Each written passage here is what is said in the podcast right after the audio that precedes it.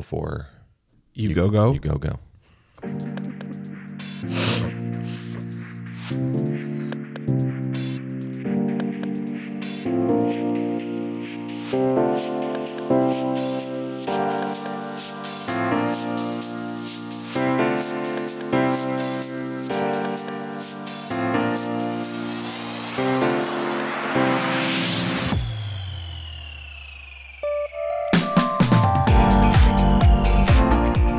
Hello, and welcome to the Other Ministers, the podcast, the uh, frequently live stream. Not today.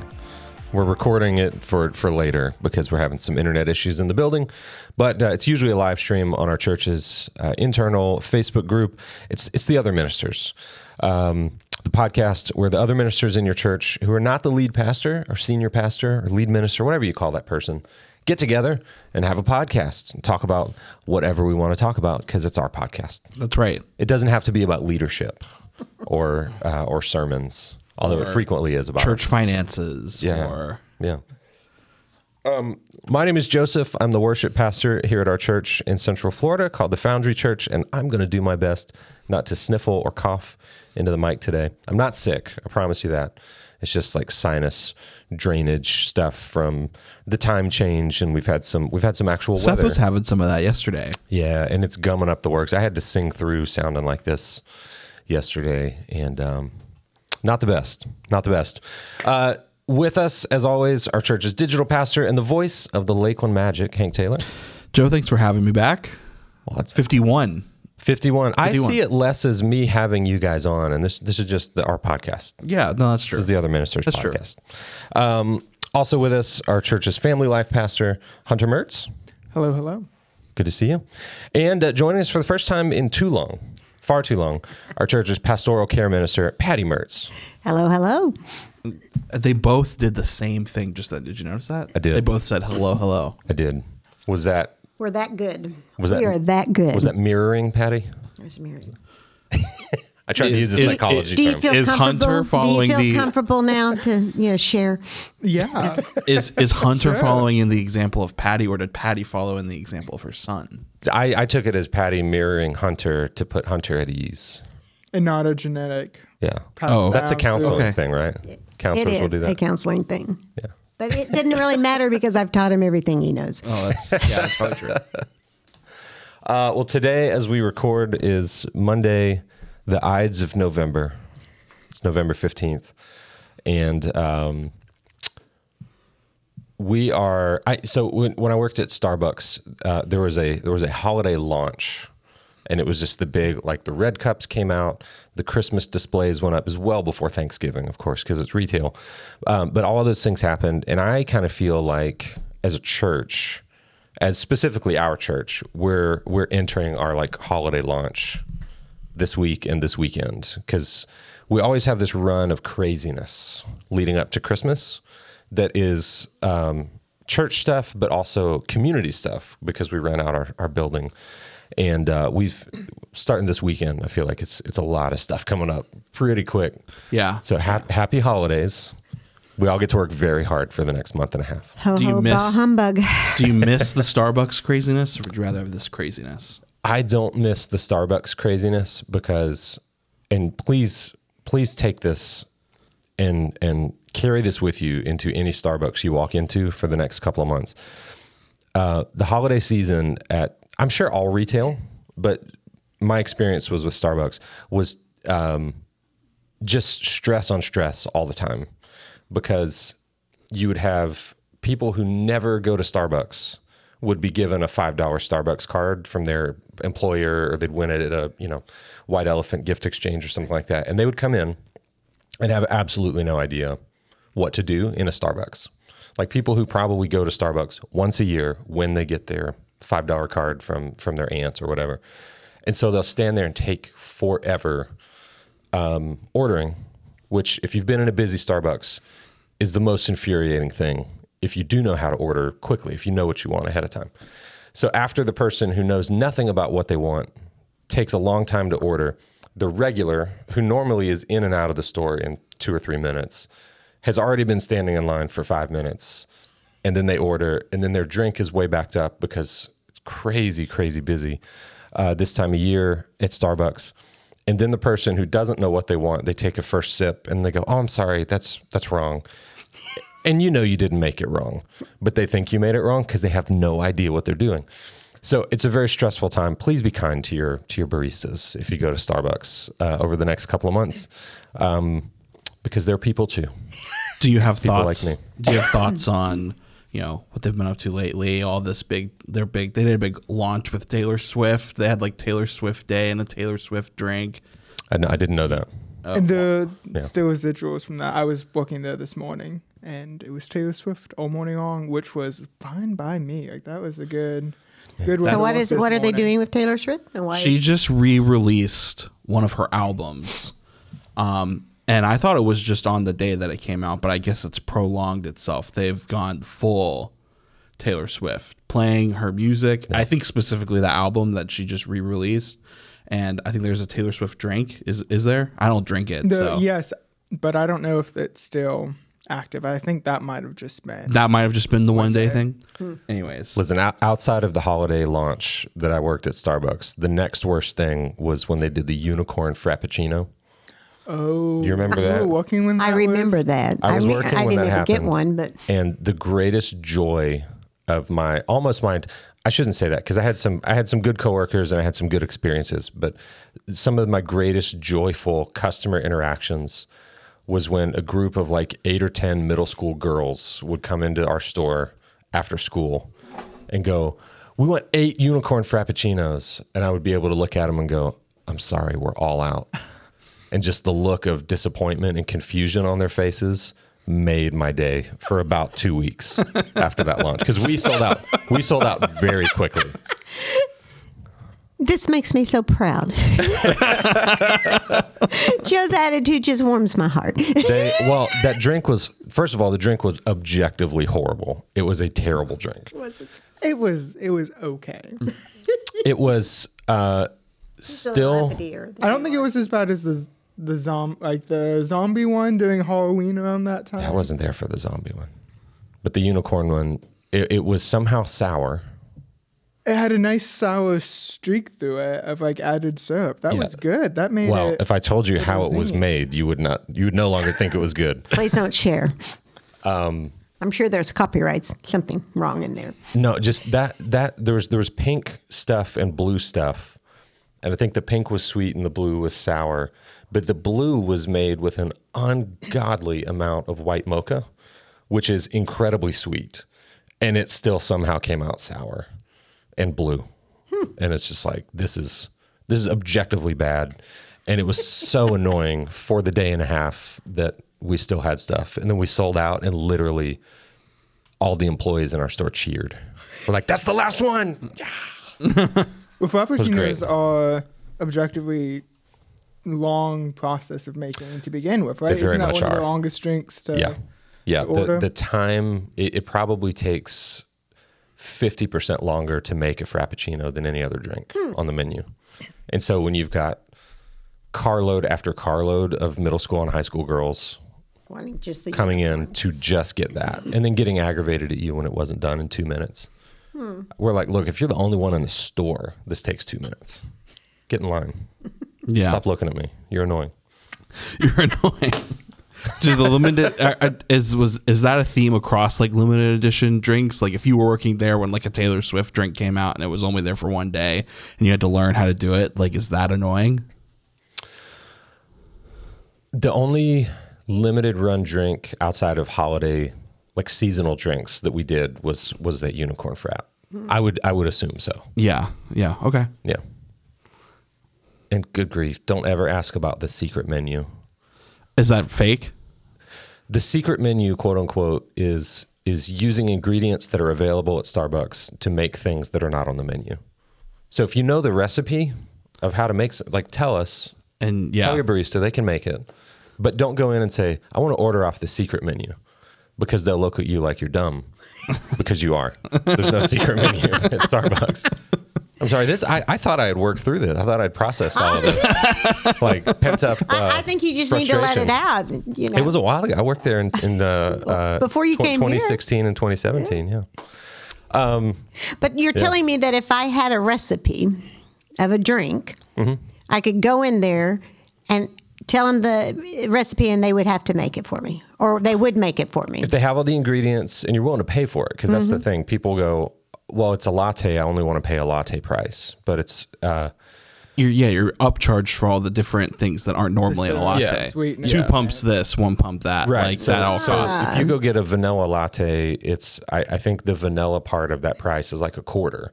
But if you go, I want three pumps of vanilla and one of caramel and two of cherry and throw one of peppermint in there. That Give adds me the one price of You the get a one. charge Well, for each of those Ah. syrups that you use. It adds up. If you want extra shots, I think extra shots at the time were like sixty cents. I think they're over a dollar now. Wow. wow. Um, yeah, so it, it, it can add up quick. But yeah, if it's if it's stuff that's available in some combination that's not a standard drink, you can you can walk your. That's barista what the through. secret menu is that I hear about. Yeah, like people will go, oh, there's a there's Secret a menu. I mean, it was there's a all over- butterbeer latte on the secret menu. And that, yeah. They're like, no, it's just a latte with a particular combination of flavors in it. That's it. That's yeah. it. I yeah. liked it better when I thought there was an do, actual secret menu. do those posts that go around of like people's really long Starbucks drinks, like, does that just give you anxiety? No, Of like but, the really expensive but long the, the orders? people who would take a screenshot of the secret menu website and then just hold their phone up for us to look at it. yeah. That was just be like- anxiety. yeah. No, not doing that. Anyways, welcome to the Starbucks podcast. I guess. Uh-huh. Outing Starbucks. Outing of Starbucks. Be kind to your barista. That's what I'm saying. Uh, whether it's Starbucks or whether it's anywhere else, be kind to your servers. Be kind to your be kind to your cooks. That's important. That's true. What's new other than me venting on Starbucks for close to ten minutes? Sorry about that. Uh, that's a lot. That's a lot. Um, no, things are thing, things are good. It's we're about a week away from Thanksgiving, just about. That's right. Yeah, Week and a half. Everybody got big plans. Yeah. going to Pennsylvania. My whole family's coming home. Oh, really? Well, one's already home. Yeah, yeah. The golden child has returned back home, but the other one's coming too. Seems accurate. Uh, well, that sounds like a very good thing. Let's use that as our segue into.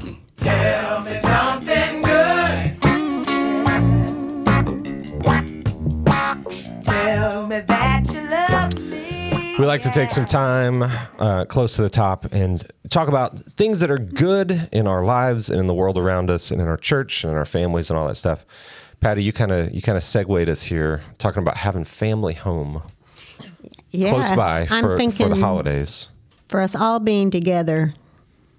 10 When- years at least Yeah. for Thanksgiving. How long has it been since Porter's been in Oviedo back? Oh. Years. He, he hasn't been back since he went to residency. So five, six years. Yeah. Now, uh, yeah, we spent one Thanksgiving up there with them, but otherwise, we just didn't see him on holidays Yeah. because he always worked. Right. My my uh, the son I'm talking about is was in residence for uh, surgery uh, to become a surgeon, so he worked all weekend. I mean, holidays, so he n- never could come home. So, but they're all coming to the house. so Everyone's cool. coming. That's great. And Hunter's cooking the good. turkey. I hear. Are you? Yeah, I I've news- heard that. is that I've news heard that to you? too. Yeah. What are you doing? Deep frying? We don't know. we'll see. We threw it out to the. There's this great technique called honey baked ham. It's a place you go and you can just get one. It, that might help you. Michelle's dad and me tried to fry a turkey one year, that can be dangerous. and Yeah. Yeah, well, so it, it was it was both of our first time frying a turkey, and it was his first time using the the deep fryer that he had gotten, and so we're out there, and it was freezing cold, and we're sitting out there because we're like, we're not going to walk away from this thing. We're not we're not going to be that. And um, I realize I'm starting to smell turkey, and it's maybe f- like half an hour before we should. And um, so I, I pull out like the instruction manual again and I'm reading through it and I, I read past where we had previously read where it's like the warnings. And it's like, you know, uh, uh, under no circumstances let the oil get above 425 or 450 degrees. And I looked at the thermometer and it was about 10 degrees over that. So I was like, "Oh, HR, we need to we need to back this down right now." And uh, so that ended up being a very very fried turkey. That Extra um, crispy. Yeah. I, w- when you got through the outer like three quarters of an inch, it was it was really good. But we, we lost a lot of meat. So we're off not that going to do that. Well, just follow the directions a little better than we did. Yeah, You'll yeah. be fine. Yeah. Well, good stuff though. Having family home, that's great. That's great. Um, we had a, a bit of a Thanksgiving uh, last night. We had our Friendsgiving uh, with our group of friends, and uh, it was just a wonderful time. Um, uh, kids ran around and played outside. Uh, the adults got to, for the most part, sit around and talk and enjoy each other. We had a lot of good food. I just finished my lunch a few minutes ago, leftovers. For my son, it was great. There was there was turkey. Uh, that was done in an air fryer. Which, Okay. um, yeah, yeah. How big of how big, seventeen pounds, how big of an air fryer do they have? up to twenty pounds. Obviously bigger than my air fryer. Yeah.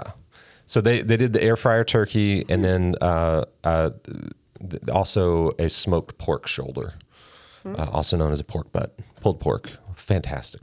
That sounds really good. That reheated really, really well. Shout out to Wes Quinn. I know he listens sometimes. Uh, that reheated so well today. in that that in the air fryer too, or they did? no, no, no. uh, He's got a smoker. They put Okay, a nice. turkey in the air fryer. That's what he said. He said it can hold up to a 20 pound bird and they got a 17 pound bird. That's a big air fryer. That's, That's huge. a gigantic air fryer. Yeah. It turned out really good. Hmm. We're not doing that either. We're not doing that I one have either. a I, I have a complicated You've been told that you're doing a turkey, and now uh, subsequently how you're not going to do it. So your options are getting really limited now. Um, let's let's let's push pause on tell me something good because I, I really want to know everyone's feelings about holiday turkey.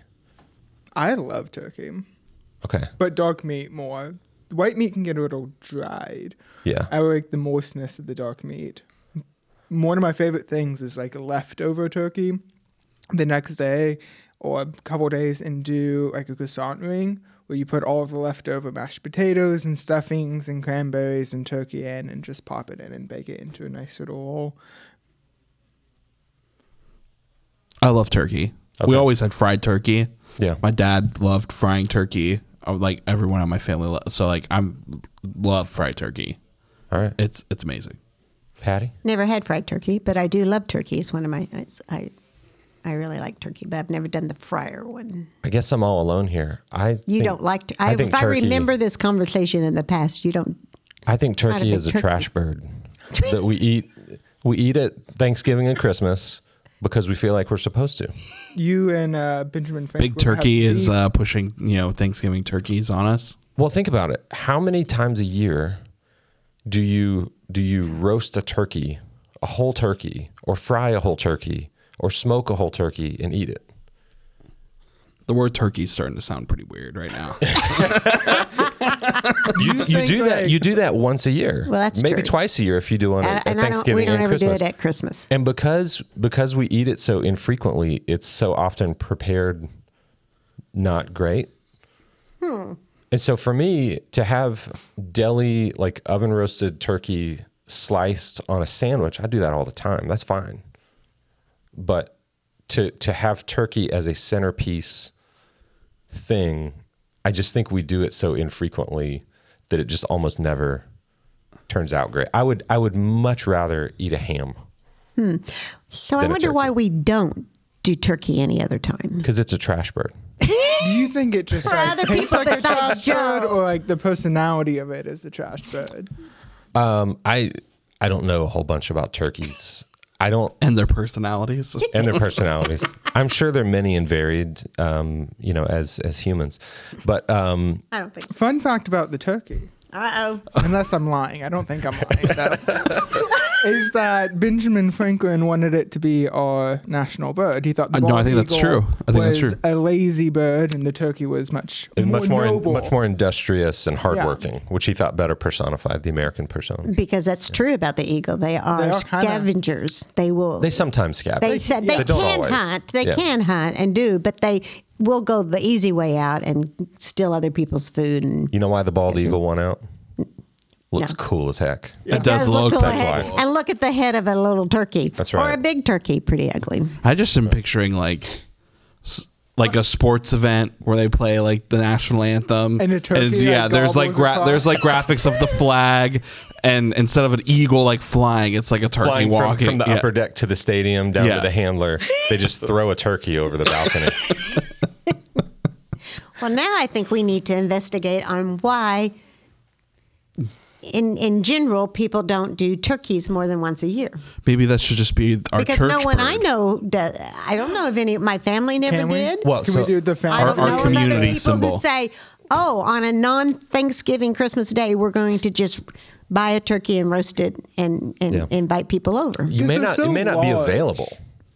Honestly, I mean that that might be part Oh, of it. that is might just- be it. it might be only seasonally available. Let Well, me the- ask. yeah, let me they're ask so you this. large too. Like what, Cornish hens are a little smaller; they're more easily to manage. But a turkey, like you have to kind of have to have. Cornish a, hen a sounds whole fancier feast. too. It is. Yeah. Not enough. All right. Not enough meat on it to, for it to be worth the cookie. I'm just saying. Per, percentages, and then we'll move on with with uh, with tell me something good. Percentage of hamburgers you've eaten in your life that you're just like, oh no, this is not good. Oh, uh, l- less than ten percent. Less than ten. I'm not. su- I'm trying to think if I've had a hamburger I've not ever liked. Patti Patti might be zero percent. Maybe five Probably about ten if it's undercooked. Okay. Some or, undercooked. over, I've or had- overcooked yeah. if it's dry. Percentage of uh, like whole cooked ham that you've had that you're just like, this is terrible. I can't eat this. Probably the same, less than ten.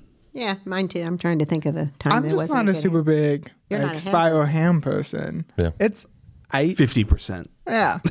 That's just because it's I- eight. Right. Uh, and Somebody I, I didn't would, I raise would that go, boy right. I would go very low on, on ham as well. Um, pork chops, terrible pork chops you've had. Uh, probably less than percentage. twenty. Okay, Yeah, less than twenty. Less I've than had 20? some bad. Actual versus perceived would be different. For some Yeah. reason, I don't think I like pork chops, okay, but I do normally when I have them. sure. I Um, like me. I like barbecue Or fish. or fish. Brisket, Oh, less than five. Oh, there's been briskets I haven't I haven't liked. I'm not a big brisket Okay. person. Yeah, brisket is. Okay. It's eight. I just think percentage meat's eight, I guess. percentage You're not a of of turkey, like roasted turkey you've had where you're just like, I, I I'm gonna suffer through this because it's Thanksgiving. That that percentage is definitely higher. Definitely higher than everything else we've talked Y- about. yeah, yeah. Yeah, maybe. I'm trying to think. I don't know. Twenty maybe. I have never like had a cooked turkey that was not good at thanks at a family Thanksgiving meal. This is we On we've set him up in a biased situation. So it wasn't that very carefully said. and who are you looking at? But the thing I hate the most about turkey is even when it is cooked well, particularly the white meat, which you said uh, I think correctly tends to get a little drier than the dark meat. I just I almost I almost always like come very close to choking while I'm trying to swallow it. You gotta like lay it up with some gravy Yeah. or some stuffing to, Yeah, to and see a back good a good brisket. I'll I'm just eat. thinking you, you Yeah. need to work through some issues, Joe. That's- Maybe so. Yeah, maybe this is just the the Joe griping uh, edition of, of the podcast.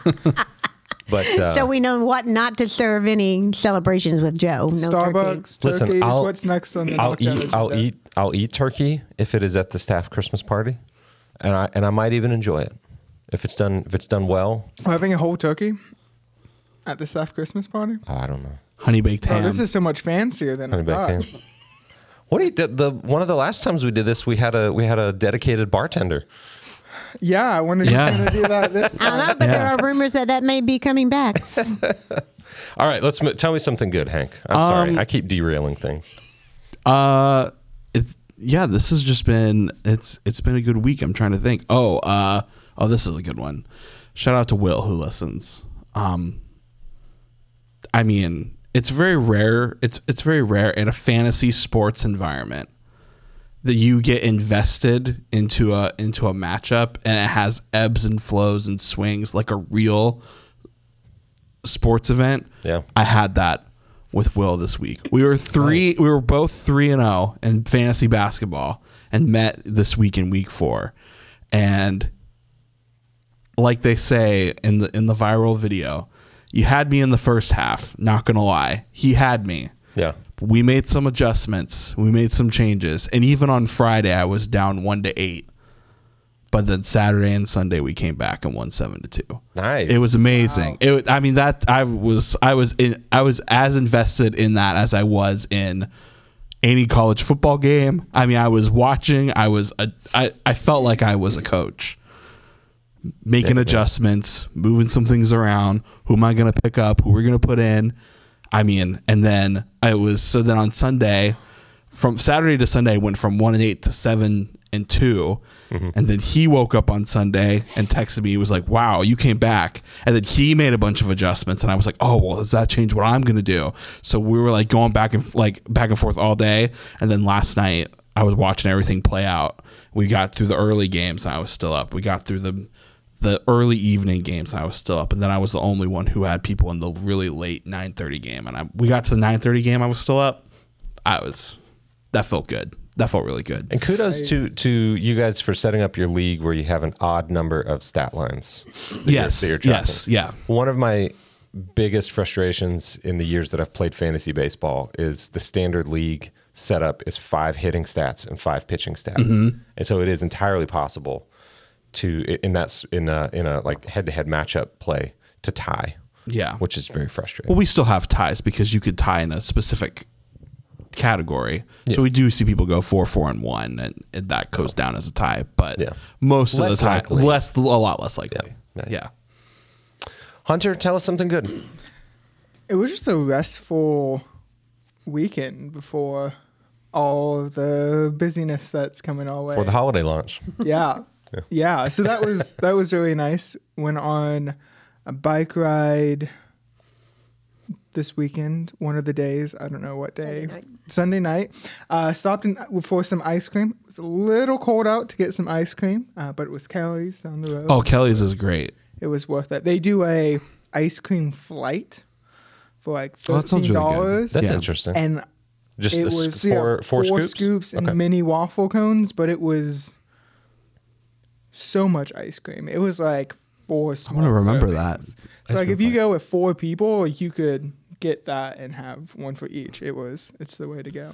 Kelly's and uh, Kelly's is really good, like on this side, I think. But in Sanford, at the Henry's Depot place, the ice cream there, Greenery Creamery is probably my favorite ice cream. Yeah. right now. There's one out towards us, uh, out towards Chuluota called Martin's Dreamery Creamery.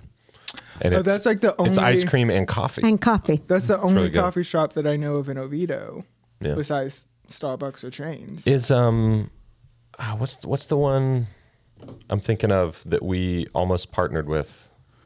It went out. Oh, Did palette. it? Pa- uh, no, no, not, not palette. palette. It went out like of there was a number in it. There was Yeah. a number in the title. It went out of 52 business. oh, okay. Yeah, over by Right Subway before and Boston COVID. Market. Okay. Yeah, yeah. Oh, I came oh, back and yeah. all of our coffee shop was were gone. I don't know what y'all ran them all out of town or something. It Well, is clearly you were on keeping them all. You were oh, Yeah. keeping them all Probably, open. yeah. But it is interesting That's where that most of my it is interesting that there really isn't one in Oviedo. I wonder why. We got the outskirts over by Hagerty. Somebody could make a lot of money to do that really well. Because there's not even one Kevin? besides Starbucks. There's not even one going into Winter Springs close by.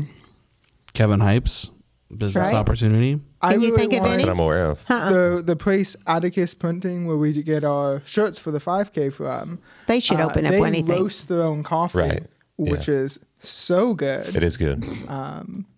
If they, it would be a dream for Yeah. them to set up a. You coffee need shop. like a. I feel like the recipe is you need some sort of unique space, yeah. high ceilings, maybe some exposed air conditioning ducts, and then uh, yeah, yeah, maybe an, that. an outdoor area too. That's nice. And You are describing in detail my favorite local coffee roaster coffee shop of all time in Summerville, South Carolina, Coastal Coffee Roasters. yeah, Yeah. yeah, That is them 100%. yeah. That's the recipe. We figured it out. And I don't even drink this stuff. As a as a Christmas time gift for the coffee drinkers on our staff, I'm going to buy a bag of um, my all-time favorite. It's called Woodstock Blend from Coastal Carolina, hmm. from Coastal Coffee Roasters, and I'll I'll have it shipped. and It'll be in the office. We'll make oh, some. It's very very good. I love coffee. Bad, medium, good. I don't really like Any bad. of it? That's not true. I really don't like bad. I don't like the cinnamon coffee that we have now in the office. I don't like that. Have you all had it? No. No. Nope. Not a huge fan. Nope. Um, Can't drink it. The Woodstock blend from Coastal Coffee is the first coffee I ever drank black, and thought, "Oh, this is really good." Ooh, for me that was the maple coffee from Maple Street. That stuff's really good too. Yeah, That's like stuff's that's about the only coffee I can drink black. yeah. Um, all right. Well, that'll do it for tell me something good. Let's make a quick transition here.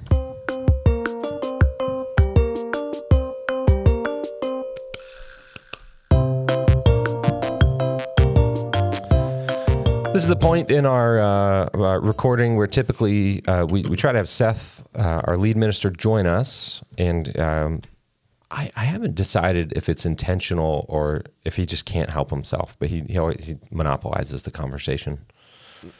It's It's maybe both. Maybe it's a little bit Okay. of both, but he can't Yeah. help himself. He can't not. it's like me. He cannot not talk. Yeah.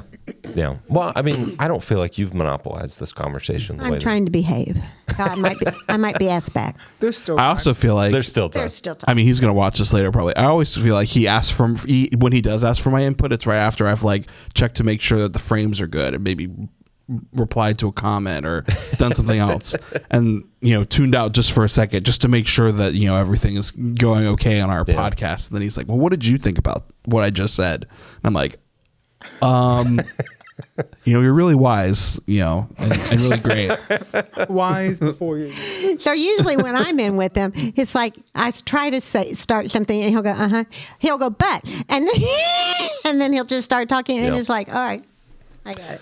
Well, we, we like to have Seth on anyways, even though he monopolizes the conversation to um, uh, to, to kind of speak into the the message from the previous day, the previous Sunday.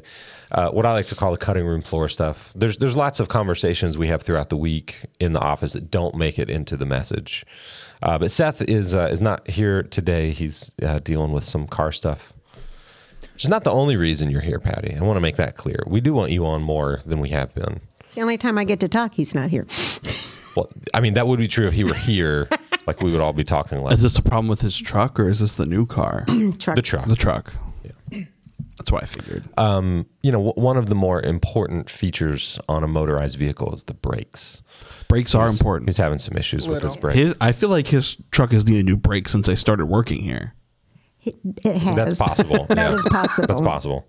I've driven it many times. I've driven it too. I'm going to die because the car's truck's not going to stop. I, I remember maybe a year, year and a half ago, I had to borrow his truck, maybe to go pick up something from Home Depot. I just needed a, a pickup truck bed.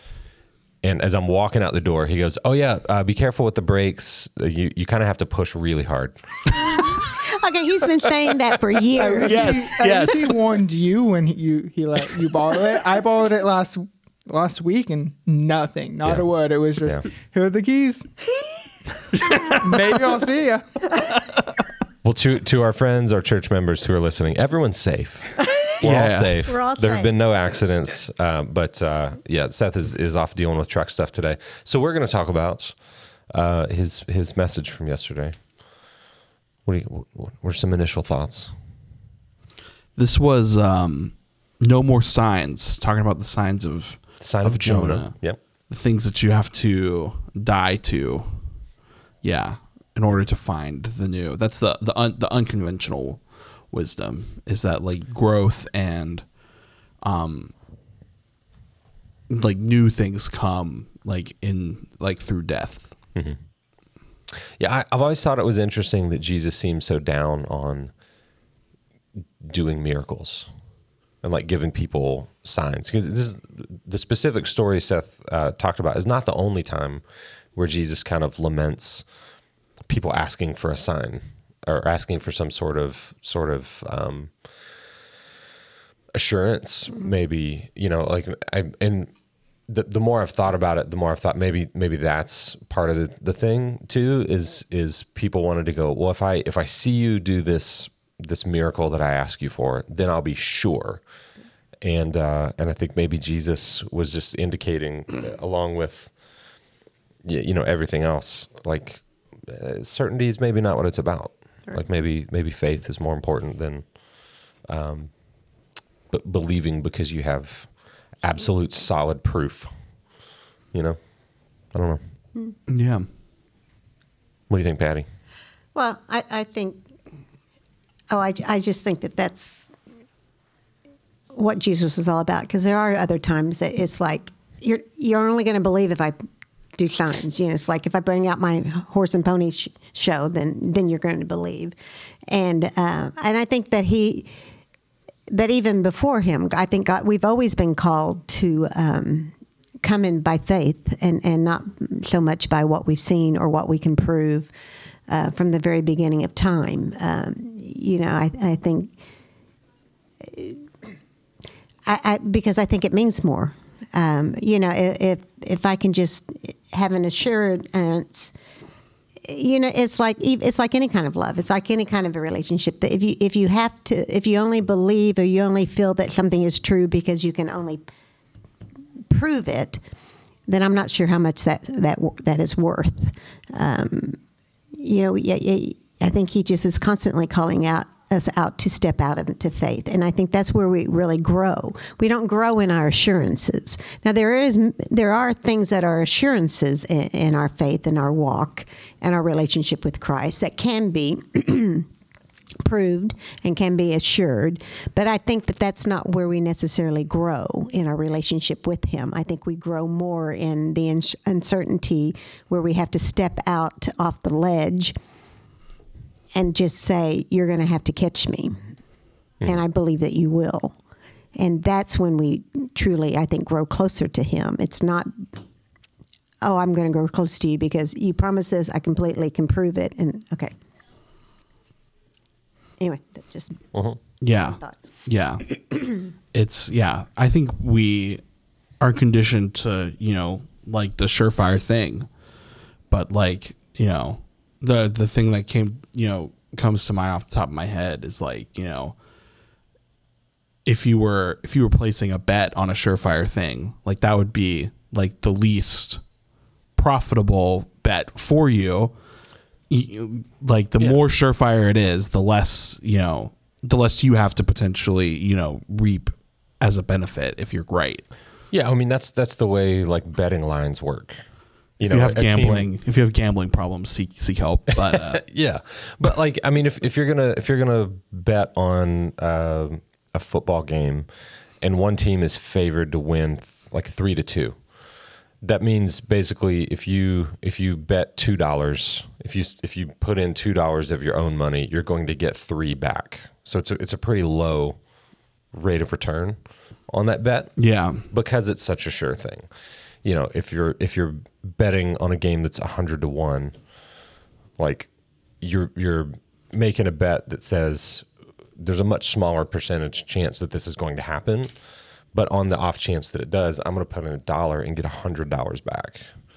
Um, so I, I mean, I, Yeah. I think I think that's kind of what you were saying. Yeah, is just yeah. like the the the return on your investment the return on your faith investment, if it's all about signs and proofs and certainties, is significantly less in a similar way. yeah, yeah. What are you Hunter, thinking? What are you thinking over there, Hunter? complex thoughts going on right now. My first pushback to that is, but it's not just because. Hmm. Okay, let's go back to Genesis. Uh, it's it's something that As most things do. We we've always had an issue with. Um, uh, it's it's one of the ways to view um, the depending on what you view as the first sin, but the the disruption between Genesis two and threes is this reliance on we we we don't we're we're bad at looking far into the future and we want more immediate results now. Yes. uh, and and faith faith requires a long look into the future. Um, being uh, the writer of hebrews talks about faith being you know certain for things that you hope for and the beginning of chapter 11 and ends that chapter with after saying all of these people who lived by great faith they um, they saw these things as if from a distance uh, and they nothing their faith was not made complete by what they did um, but it's made complete in how we are living now that we we work to perfect the faith of those who came before us. Um, and so it's this this long outlook and even in psychology we know how how difficult it is. We we view future uh, future self similar to how we view strangers and we don't have much connection with it. So it's even harder it's hard for us to make decisions that would benefit us far in the future because that that person's a stranger. Future self is a stranger to us. Um, and and we don't have this personal connection. So it's always built for some reason inside of our living outside of God's intended reality of ourselves, we have this difficulty with future oriented things, um, which is what faith is centered in.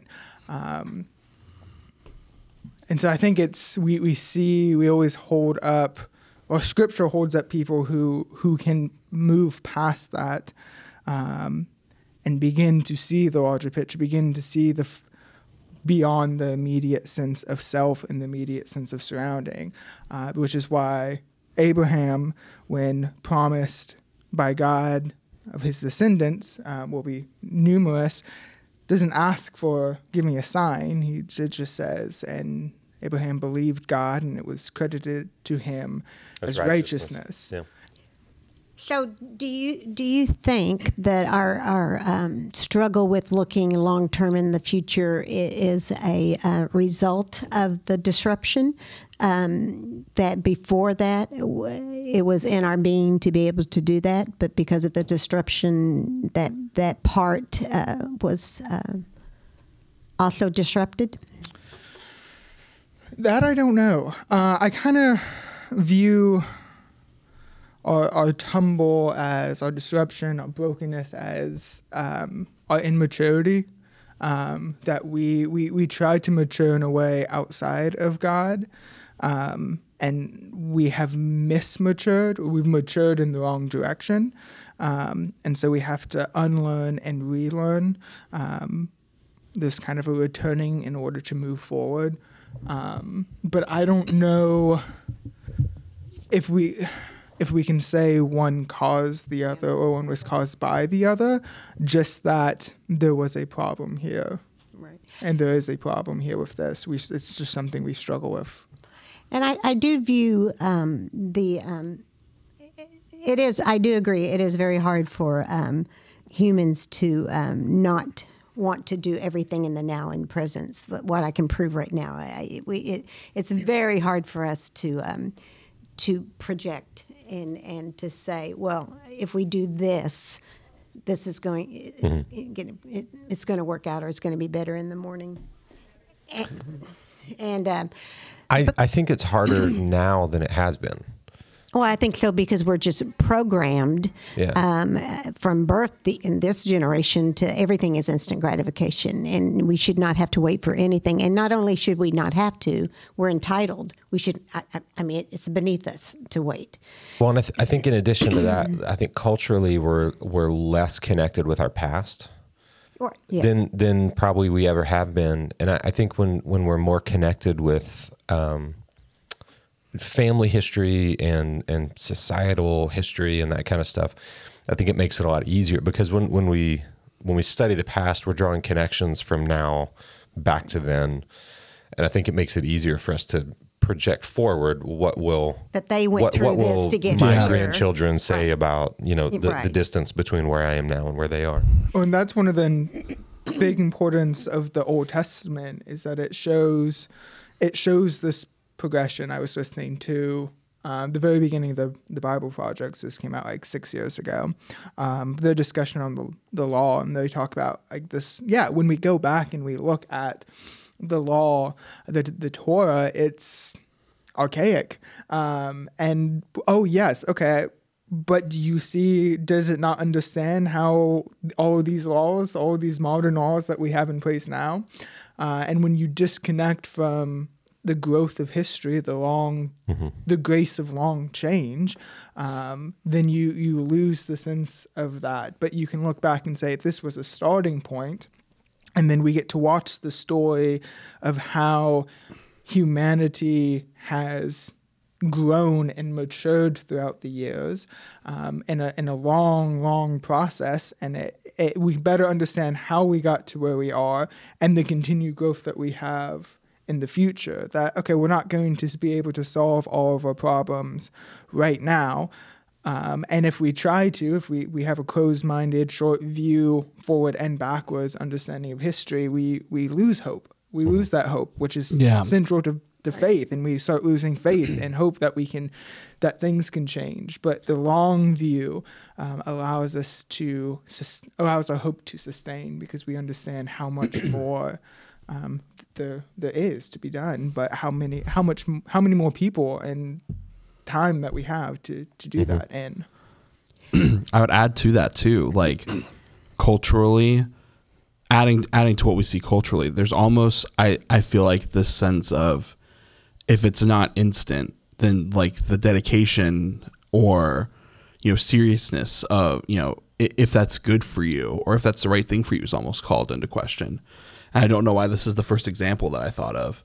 Maybe it's just because I've been at a lot of basketball games lately and heard a lot of hip hop music. But uh, modern day philosopher and poet Drake in one of his songs says, I, I want to make sure I get it right. Let me. uh, It's uh, it's my side girl has a 5S with the screen cracked and she still hits me back right away. You know what I'm saying? Like she's Yeah. got, you know, like because she can, you know, because she's instantly there. like she's, you know, that's what he that's how what gets his attention. And so like if you are too slow or too patient or too you know reserved, then you must not be the right thing because if you were were the right for me, you would be you would be there instantly. Mm-hmm. and I think when we lose a sense of that in our own lives, we lose a sense of understanding of who God is and how God interacts in the world. Yeah. Um, John Yoder talks about um, when when he's talking about um, the crucified Messiah, and he's talking about um, the the the sin of the world and and divine and wrath and how that all works out. He talks about he has this phrase, I believe it's divine patience. Um, and that it's not God ignoring all of the pain and the suffering in the world. It's God having this long patience of if we kind of see this in the the minor pro- many of the prophets, especially the minor prophets. uh, If the day of the Lord came right now, all of many of us who would be are saying we want it to come would not be received in the day of the Lord as we would want to be because of how how we're living. That Yeah. there's this change that needs to happen, um, and so we there's if God came right now, who okay maybe we don't actually want what we wish for, but and God's great understanding is this divine patience of God withholds what the the just justice that we would we would claim so that there can be more healing and more salvation and more Yeah. goodness um, which ties back to Seth's sermon two weeks ago of this um, unfair, unjust generosity. Yeah. That um, God's understanding of justice is different than our understanding of justice if our understanding of justice is narrow minded in time. Um, but if you expand justice to a much to all of human history, um, then it, it starts changing our understanding of is it is it more just to, to punish someone or is it more just to allow that person to grow and to turn back and to reorient themselves into God's intended reality? What is the more what is justice Yeah. actually? Um, and what is and so we, we see this unjust generosity by human instant gratification understanding. Yeah. And to tie back on to um, Joe's about um, history and looking back as a history in a whole, in in, in my counseling life, on, on uh, you know what what I've learned with that and my faith is, you know, when we're not able to um, or we don't do it, looking back on our just our own individual life. Um, and, and so much of we don't do that. You know, we we're in the here and now, or we're we are trying to try to plan something in the future. but if we go back to my statement on on um, the the assurances and you know stepping out on faith when you're not assured of things, um, if we never look backwards to see our acts of our own faith in our own personal life, uh, well, I did step out there. What happened? I stepped out there. What what happened? And and if you and, and if you are if you are truly trying to live in um, God's kingdom that he that Christ left us, that He has already started the kingdom, you know, the one that's here but not. Um, then then you are, I'm hoping, uh, continuously trying to step out in faith and, and learning. You do that by many ways. You do that by trying to learn different things, um, trying to just stepping out. And the more you look back to say, look at those. Because you can say all you can get in this little bubble and say I, I, I can't ever remember a time I left I walked out in faith. Yeah it just didn't happen. But that's not true. I, I don't believe that's true on hardly anyone. I don't think that's true on non-believers. I mean, everybody steps out on faith every once in a while. You know everybody steps off that ledge not thinking somebody's going to catch them um, but if you if you are if you constantly occasionally look back and say look at my life look where i've come from. Um, look what i look when i have stepped off and what has happened. Look where god has guided me this way and that way. Not only is it easier the next time he calls us to do that because i think he is constantly calling us to do that whether we hear that call or not or whether we're open to learning to growing to um, trusting him. I think that he is constantly uh, putting us in positions to grow that way. It's just sometimes we choose not to see that or, or acknowledge it. But if we if if we can look back and say, look at what I've look where he has brought me. Look what he has done to my life. Look how he has uh, has caught me. Look how he has guided me. Then not only is it easier the next time he calls, it, it's it, it, there's I believe that there's an excitement that you can learn that that you almost want to do that more than being safe. Does mm-hmm. that make sense? I think that, that if you can if if you you know, my hope is that I that I grow close enough with God and I see Him working in my life enough that when I am asked to step off in the ledge, not only am I doing I'm not doing it with clenched, oh my gosh, I hope he catches me, but I'm jumping off the ledge because I truly want to see what this is going to happen. What, what, where, what is, what's he going to, where's he going to take me now? And I can only do that if I look back and say, oh my gosh, if I had never stepped off at this time or that time, I, I mean, I can look back and for you who know my, my, if I had not stepped off some pretty steep ledges, I would not be at this church. I wouldn't definitely would not be at this podcast. I wouldn't even be doing a podcast with you all.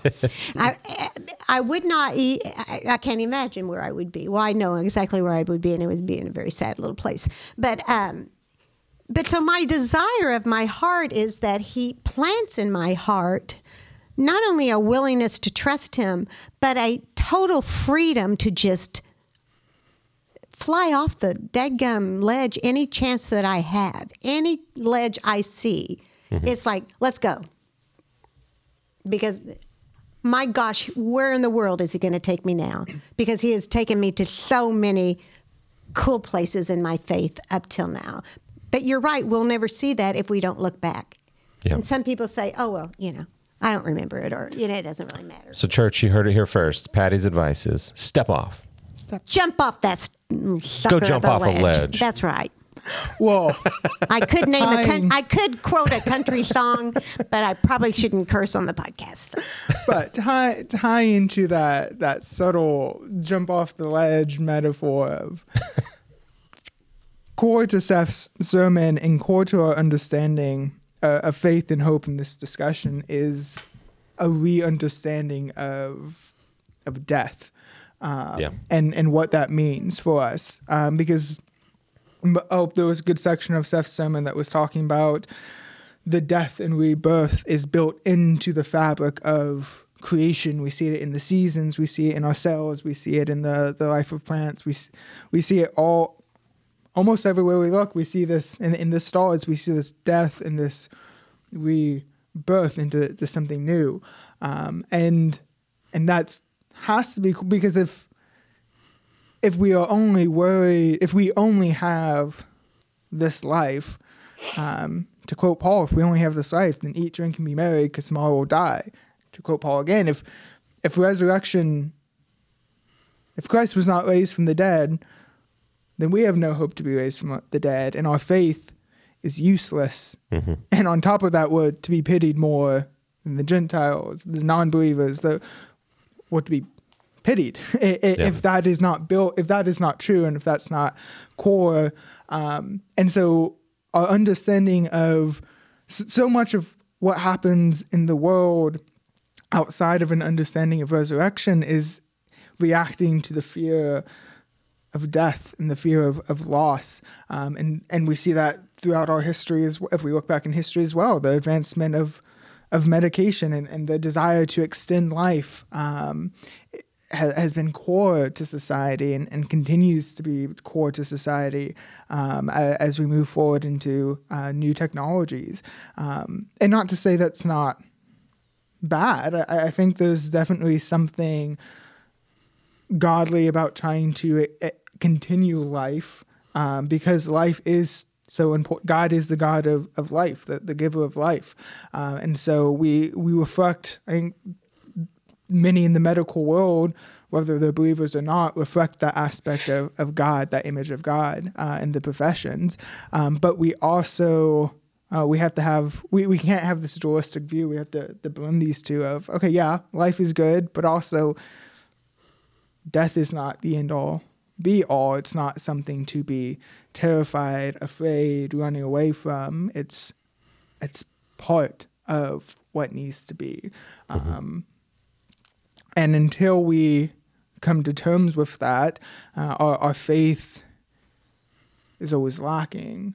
Sure. That Christ's obedience was made complete in his death, uh, and that he died knowing that the faithfulness of God would make his obedience to the point of death complete and would fulfill it, uh, and that he would be there, there would be more after that. Just quotes the um, we, we sometimes think, "My God, my God, why have you forsaken me?" As this this fear, this pushback against God, you're not here with me. You've abandoned me in my darkest hour.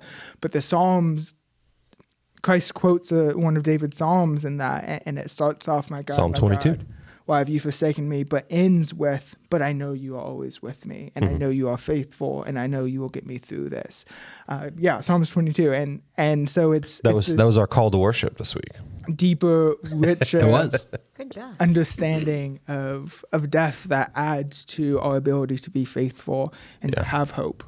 And I think you know when he talked about it, and and uh, we had everybody do the uh, writing on the on the seed and the paper and and bearing uh, whatever we felt that needed to die in us uh, w- was such a powerful image and a powerful um, exercise to go through because because truly there there are things in all of us that constantly need that we need to allow to die of for growth because it's just like the seasons things have to die in order to to grow Yeah. the, if it never died then it in that um, maybe not in everything but occasionally it has to die to, to be able to grow.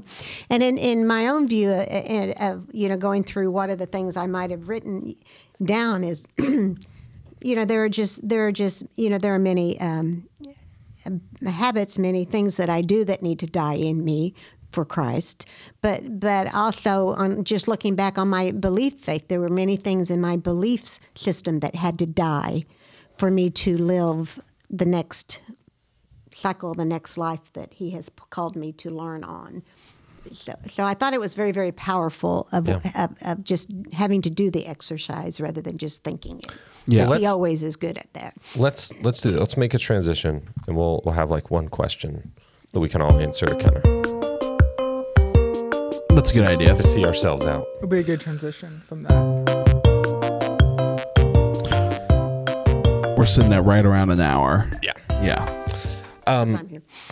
So, uh, as, as Patti just mentioned, our part of our response time this week was um, it- kind of a special thing where we we invited uh, people who were in um, in the building. Uh, we, we gave everybody a piece of seed paper. Um, I don't think they knew it was seed paper at the time, maybe until Seth said it. But um, we we asked them to write something kind of a- after after reflection during the kind of response moment, write down something they felt like they needed to die to, and then write it on the seed paper, bury it in these little bins we had, and then we're gonna watch you know new new life, new growth come out of those things. So maybe I let's let's each go around and answer this question. Um, you know, prophetically, wishful thinking, whatever, for our church body.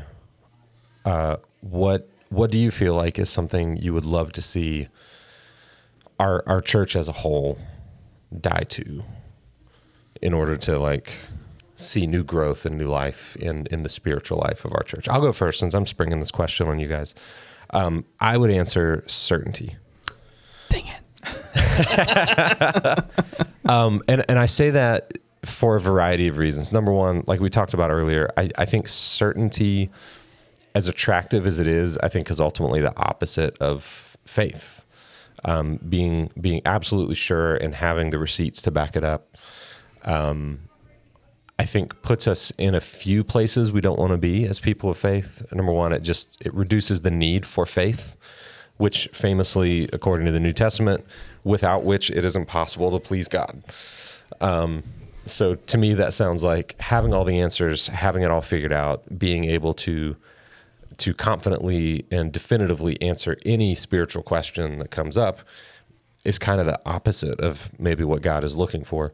Number two, letting go of certainty means that we also have to put ourselves in a position of humility that I think is beneficial for every believer to say, you know what, I don't know. I, I may not have all the answers. I might be wrong about something that I believe about. And I think that humility uh, is just such a necessary part of growing and maturing in faith. Um, because number one, people who aren't humble are jerks. and number two, we you know we, we were talking about reconnecting with with the past and projecting forward into the future. And and when we're able to let go of certainty we kind of have to re-examine a lot of stuff from our own lives and go well i was certain that this was x. What if it's y? You know what if what if it's what if it's z you know like what does that mean for my faith does my faith survive if this experience i had um, when i was in high school uh, was not um an angel of the Lord visiting me. Like, what if it was just bad burritos?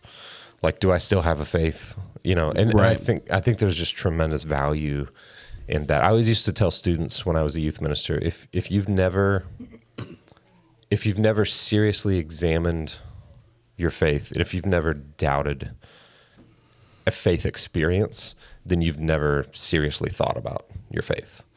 Like I just, I've, I've always felt like that was um, part and parcel with with taking it seriously. Was Yeah. really examining it and holding it up and going, does this stand up to the light of scrutiny? Scrut- scrutiny, Yes. scrutiny, not scrutiny. Before you before you steal mine again, I'll go ahead and go next. No, next. you you got like the best one. Certainty Well, was great. Sorry. Yeah, there's a great quote by Eugene. I can't remember his last name. He's a Peterson. preacher, or if I'm thinking, eh, I think his first name's Eugene. Peterson was what I was thinking, but I'm not 100 percent positive. Yeah. Um, he, there's a quote that's not mine that says, um, "The opposite of faith is not doubt. The opposite of faith is certainty." Um, which I Hmm. That thought- sounds like a yeah. Eugene Peterson kind And of I, thing. Yeah. like, I think Not Eugene Meltzner. I resonate so much with what you say from from that quote of yeah, it's it, it's hard like there there is something great in doubt. Doubt Yeah. is a can be such a blessing and virtue if we learn how to engage it properly. Yeah, navigate that. That's true. Anne Lamott. That was originally Anne Lamott. That's according to Goodreads.com. As soon as it loads here, um, the opposite of faith is not doubt, but certainty. Certainty is missing the point entirely. Faith includes noticing the mess, the emptiness and discomfort, and letting it be there until some light returns. There's a little more, but Yeah. Anyways, I would say pride is mine. Um, I think that a lot of faith and church communities. I don't want to speak ill of uh, of of anyone, and I hope it doesn't come off that way. But we just, you know, there's so much.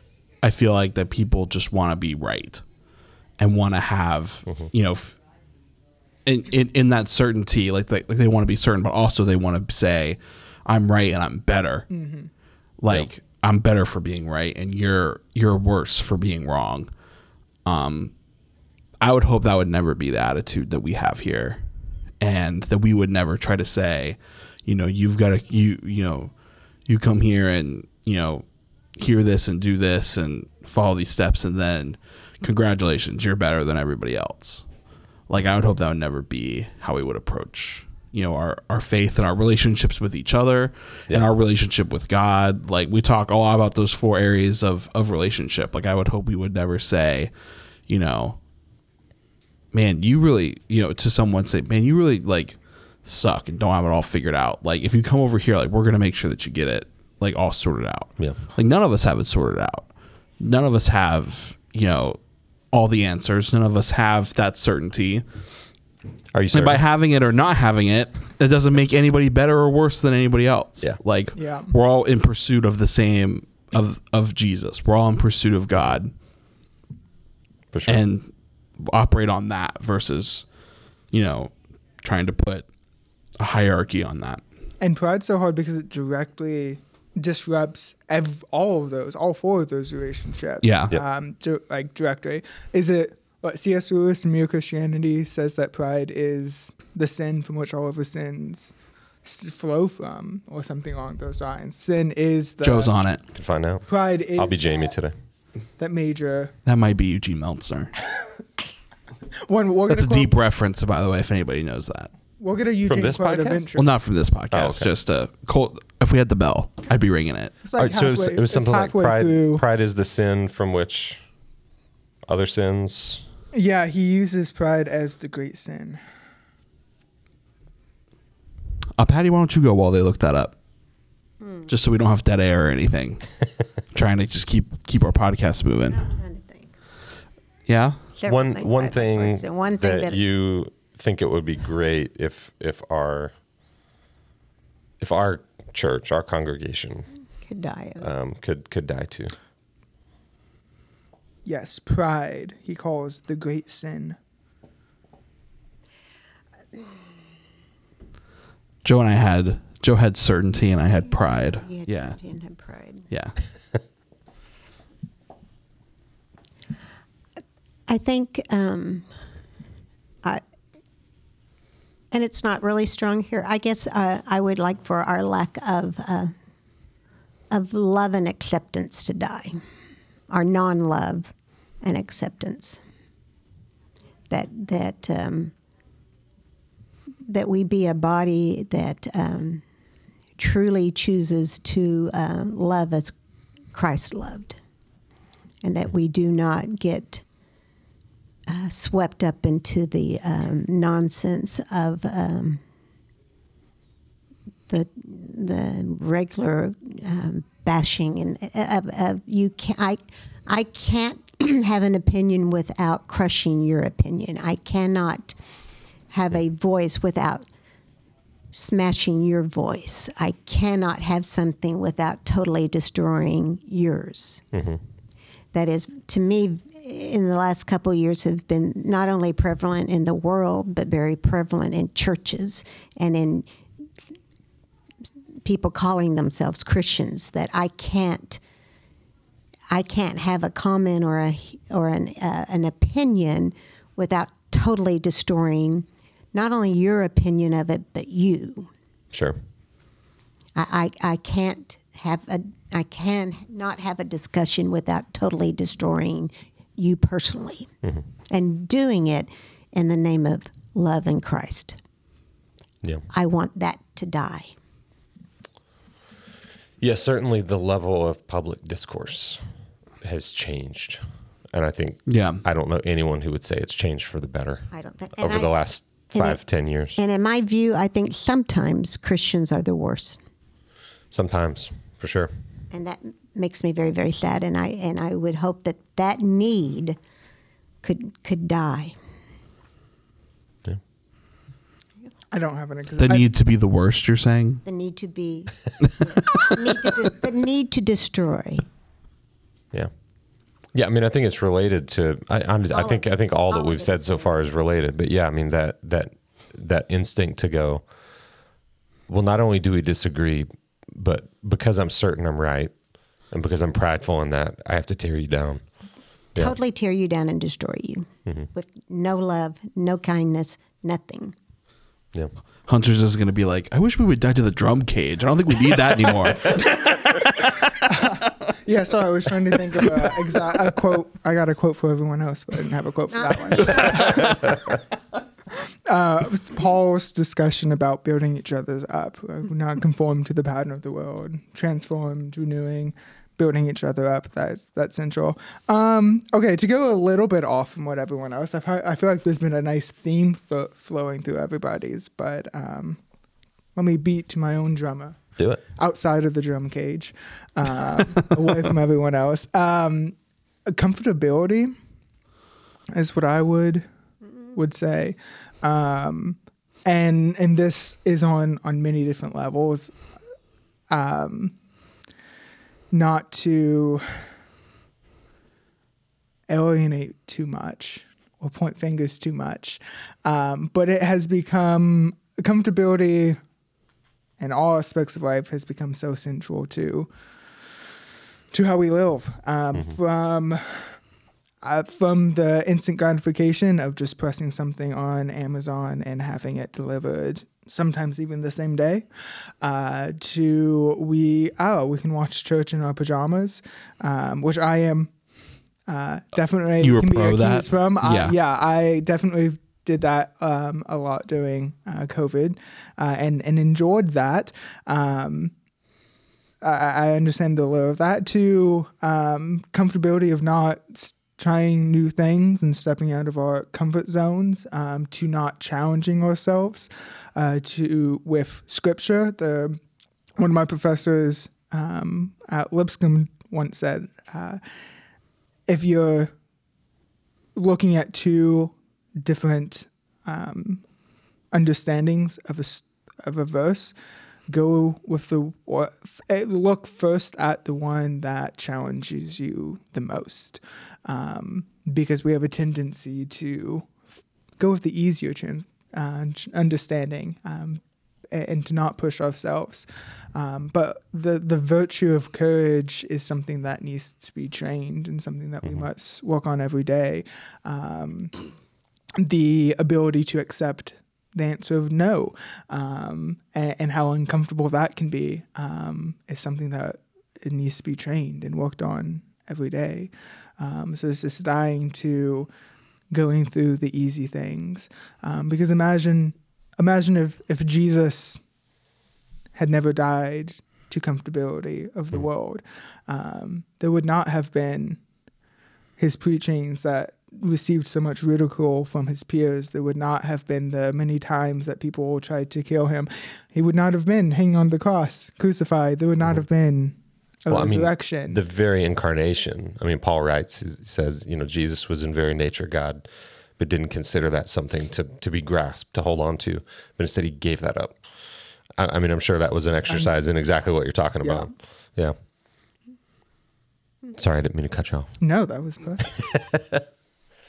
Um, all right, church, that's your homework. Die to all of that. Just- and, yeah. Uh, Before and, Sunday. and let us know Sunday. and yeah and report back on sunday um, no i mean like like seth said you know it's a it's a like all of these are a daily thing it's a you know you're gonna have you're gonna have one moment in one day where you go hey i made a choice that was just the antithesis of pride and then you're gonna go i feel really proud about that oh crud i, me- oh, I messed it up man it's like that's how it goes that's how it goes it's supposed to be counter like what our nature is. Yeah. So I that's you know maybe even something else like a different discussion entirely is don't you know a, as you start to work and think through this like it will be hard but don't be defeated in the hardness mm-hmm. like that you just you know that's that's not where you're going to find your worth like Yeah. and getting it right, like you're never gonna find it there. So just continue just to just keep workshopping it. It's it's it's a journey. That's right. And have people around you that are gonna be able to encourage you in that. Yeah, and I, I would say just a super practical thing that really speaks to what each of us said is read or watch YouTube videos or whatever. Find find people who see things differently than you do. Yeah. and and approach it from a perspective of uh, I'm I'm a human being, a child of God, made in His image, and so is this person, and we both are, you know, we, we both think we're right. We both like it's a totally level playing field in the in the economy of ideas. And also, we're both just struggling through Yeah. life, trying to figure out what we're supposed to do. Yeah. Yeah. Um, all right. Well, that's we're we're a little bit over time. That's going to do it for today for this episode, episode fifty one. You said, Hank, Fifty one. Yeah. fifty one. Wow. of the other ministers. Um, one. you can hit us up at uh, tom at thefoundryc.org. You can also find us on, what are we on, Instagram? Instagram. Is yep. it just Instagram? yeah. Okay. But we also share this on the Foundry family as well. So Yeah, this, you're uh, this on video, Facebook. Again, we're having Wi Fi issues in the church today. So we're not live streaming this, but we are recording it and it'll be up on the Foundry family later. And you can comment and we'll, re- we'll reply to your comments, even though Yeah. it won't be in the moment. And um, yeah, yeah. Send us, like, let us know what you're reading that's challenging you or what you're watching or whatever that's, um, that's, like, let, let us know where you are in this process and let's, let's let this conversation continue. Yeah. Keep an eye out on our Instagram page, and we'll put out what we're reading to challenge you all. And you can Yeah, we can do There we drop it, Yeah. drop it in the comments what you're reading as well. For sure. For sure. All right. Um, well, as I said, that'll do it for today. Uh, I'm Joseph, I'm Hank. I'm Hunter. I'm Patti. and we're the other ministers. We'll be all up in your ear holes next time. Thank you.